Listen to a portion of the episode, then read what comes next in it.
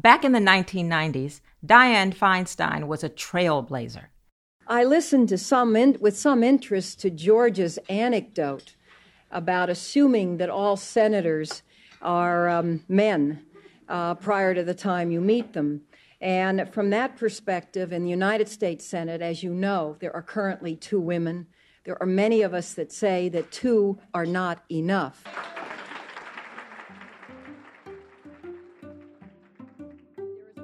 In 1992, the former San Francisco mayor ran for Senate and won, becoming California's first female senator. She was also the first woman to run San Francisco's Board of Supervisors, the first woman to become mayor of San Francisco, the first woman to sit on the Senate Judiciary Committee. Basically, Feinstein has smashed a lot of glass ceilings. And if you came up in the 80s or 90s, you might know that. But for Gen Z, Feinstein represents something different. The government is supposed to be for the people and by the people and all You know for what's people. interesting about this group is I've been doing this for 30 years.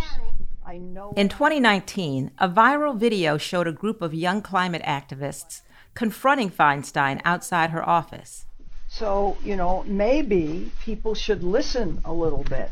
I hear what you're saying, but we're the people who voted you. You're supposed to listen to us. That's your job. How old are your you? job. How old I'm are you? 16. I well, can't you didn't vote. vote for me. Well, she, I'm she voting voted.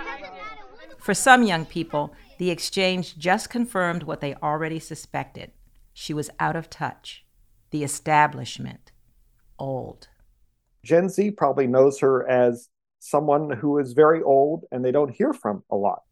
That's writer Joe Garofoli. He's covered California politics for decades. My uh, youngest daughter, I took her to see Feinstein on her last campaign, where she she did the rare campaign stop for her in San Francisco, and she was booed. In recent years, many Democrats have been pushing the 89 year old Feinstein to retire. Now those calls are reaching a fever pitch. In February, a case of shingles forced Feinstein to step back from her Senate duties. Nearly two months later, she still hasn't returned. And some of her colleagues are tired of waiting.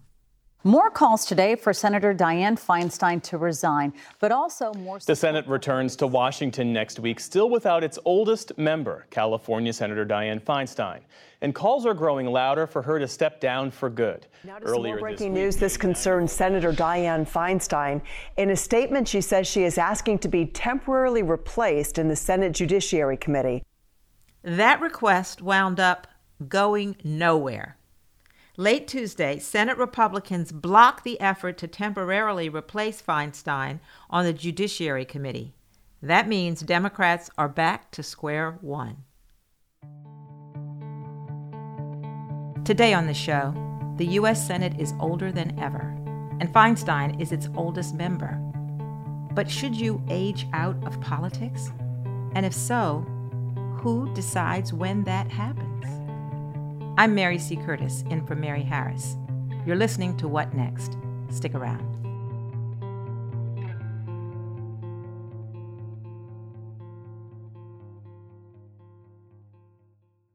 This episode is brought to you by Discover.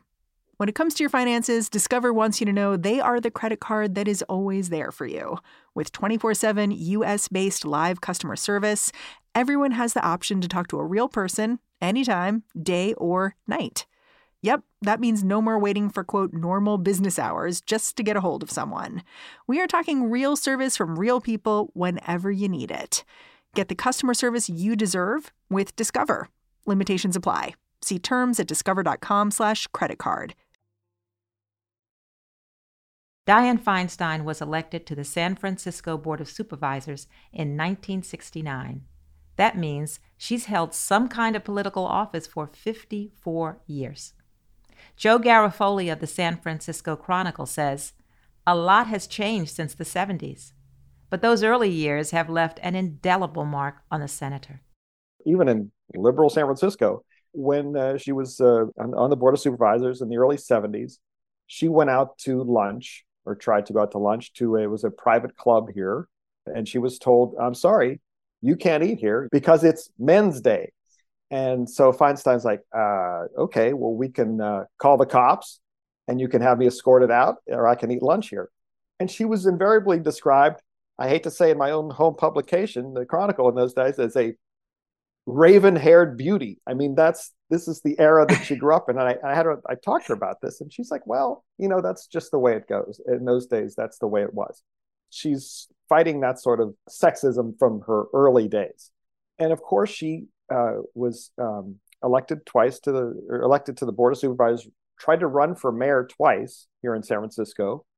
She lost both times, and she was ready to quit politics. And that's the day of the uh, famous assassinations here in San Francisco, where one member of the Board of Supervisors killed the mayor. Member of the Board of Supervisors, uh, Dan White, was kicked off and he wanted to get his old job back.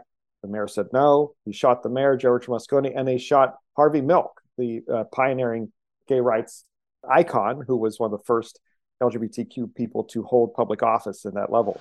Both Mayor Moscone and Supervisor Harvey Milk have been shot and killed. She was uh, appointed mayor. The guy she replaced, Moscone, was a very progressive guy, and uh, she stepped into this. She was not necessarily friendly with the gay community in San Francisco at that point. Even then, she was a centrist figure. Could you go a little bit more into those big moves that put her on the political map and when and why she eventually decided to run for the Senate?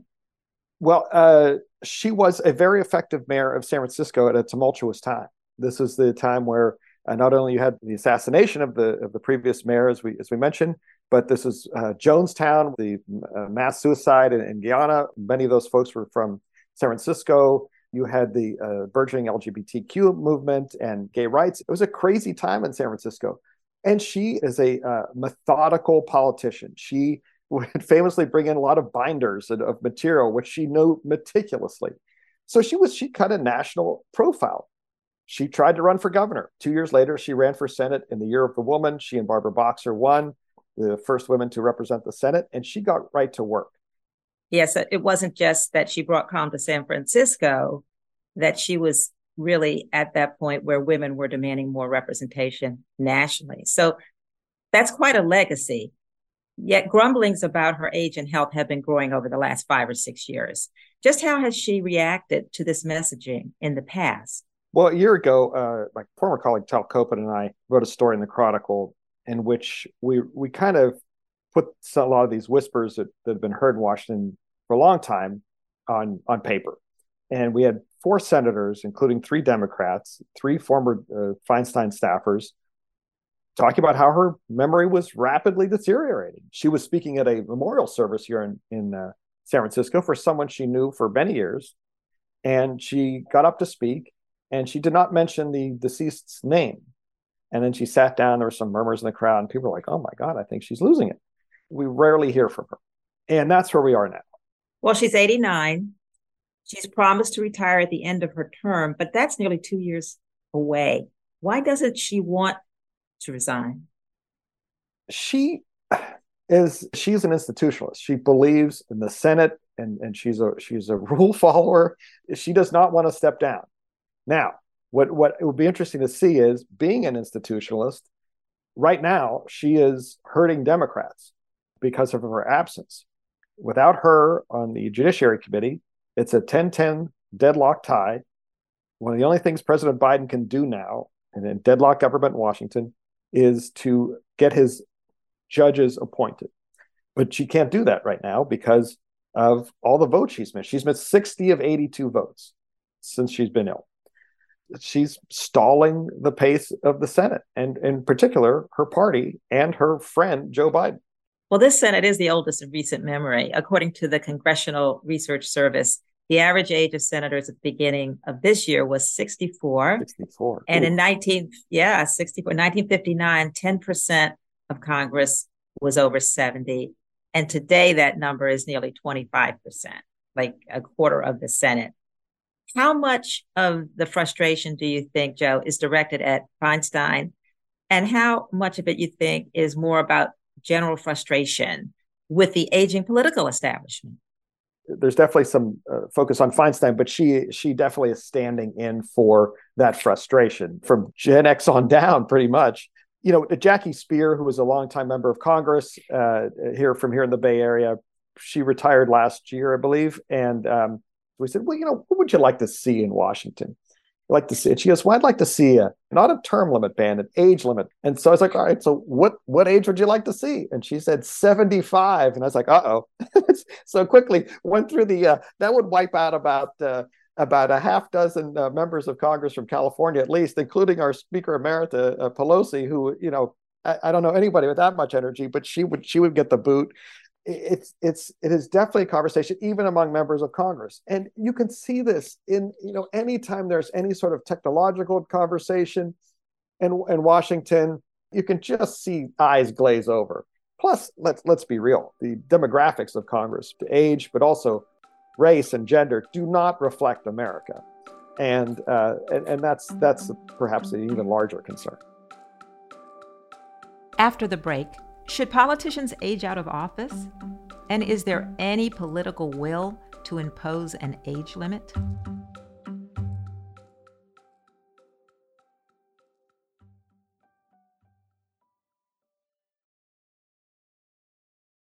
A growing chorus of Democrats are calling on Feinstein to resign.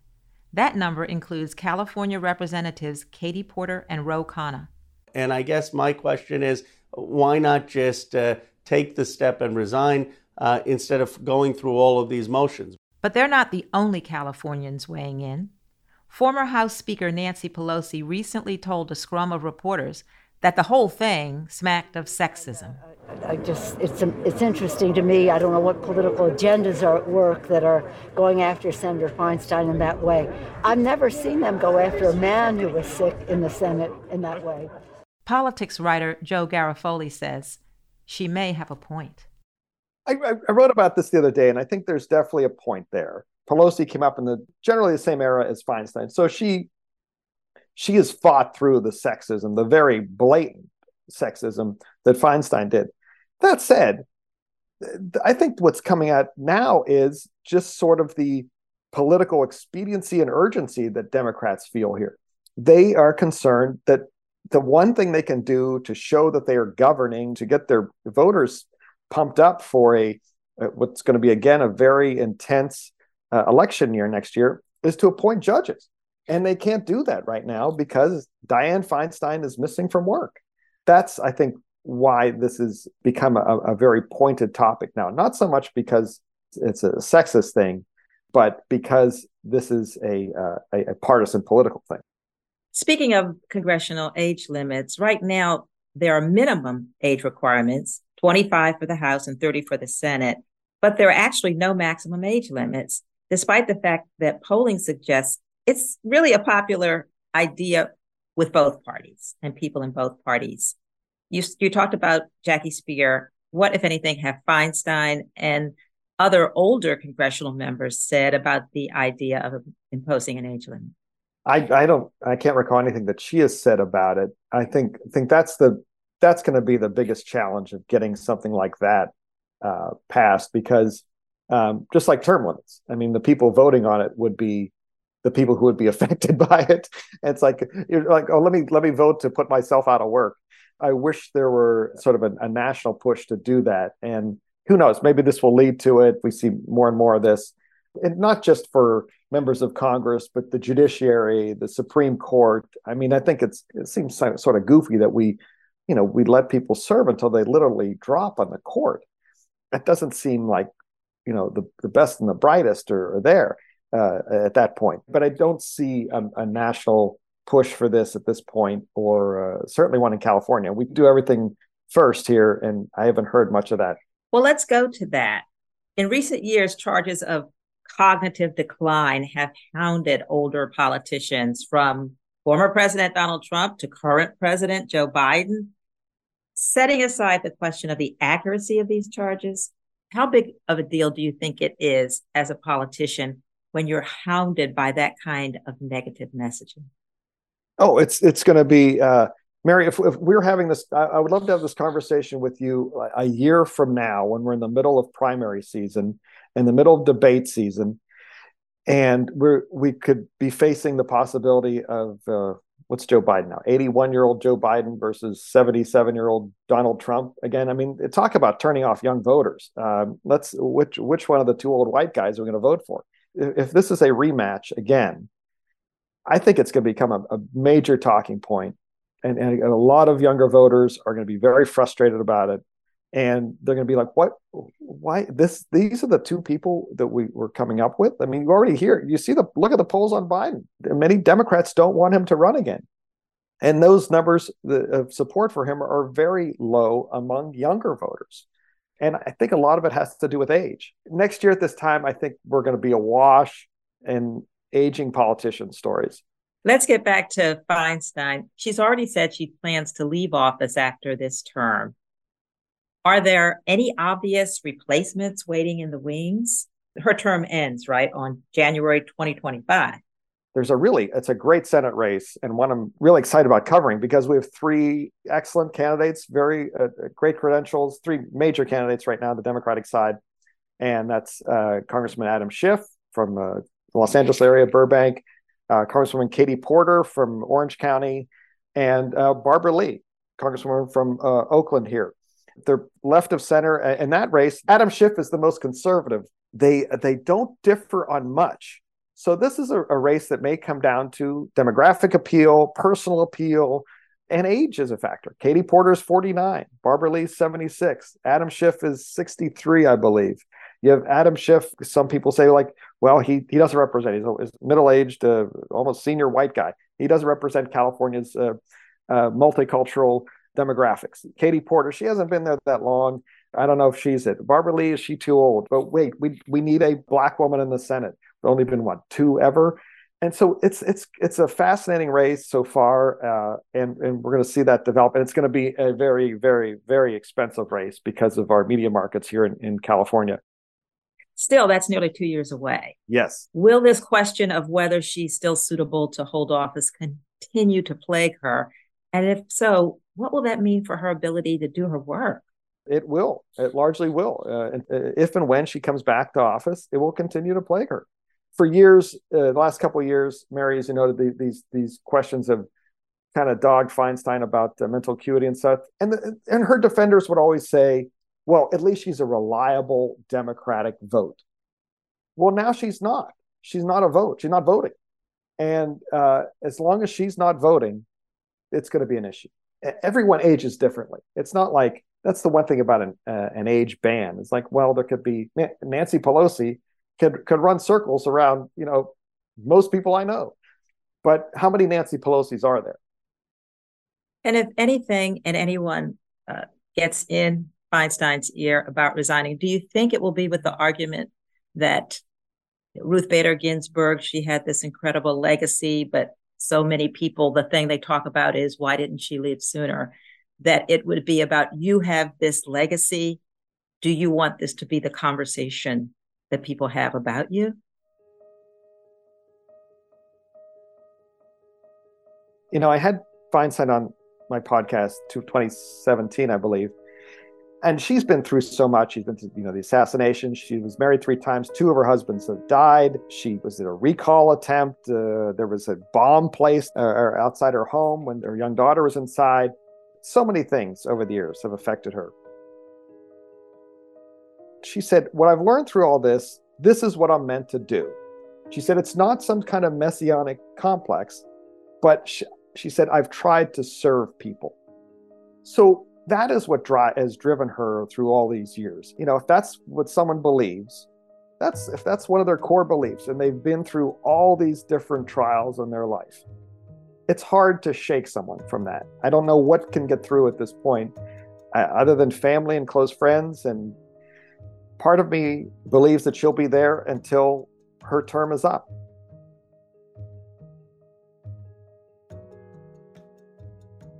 Well, I want to thank you, Joe Garofoli, for coming on. What next? Well, thank you for having me. This was fun.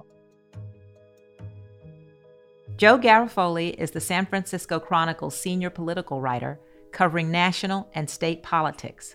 He's also the host of the podcast It's All Political on Fifth and Mission. That's the show. If you're a fan of What Next, The best way to support our work is to join Slate Plus. Go to slate.com slash whatnextplus to sign up. What Next is produced by Elena Schwartz, Anna Phillips, Paige Osborne, and Madeline Ducharme. We're getting help from Laura Spencer. We're led by Alicia Montgomery with a little help from Susan Matthews. Ben Richmond is the Senior Director of Podcast Operations here at Slate. And I'm Mary C. Curtis, columnist at Roll Call and host of its Equal Time podcast, filling in for Mary Harris. Find me on Twitter. I'm at mcurtisnc3. Thanks for listening. Talk to you soon.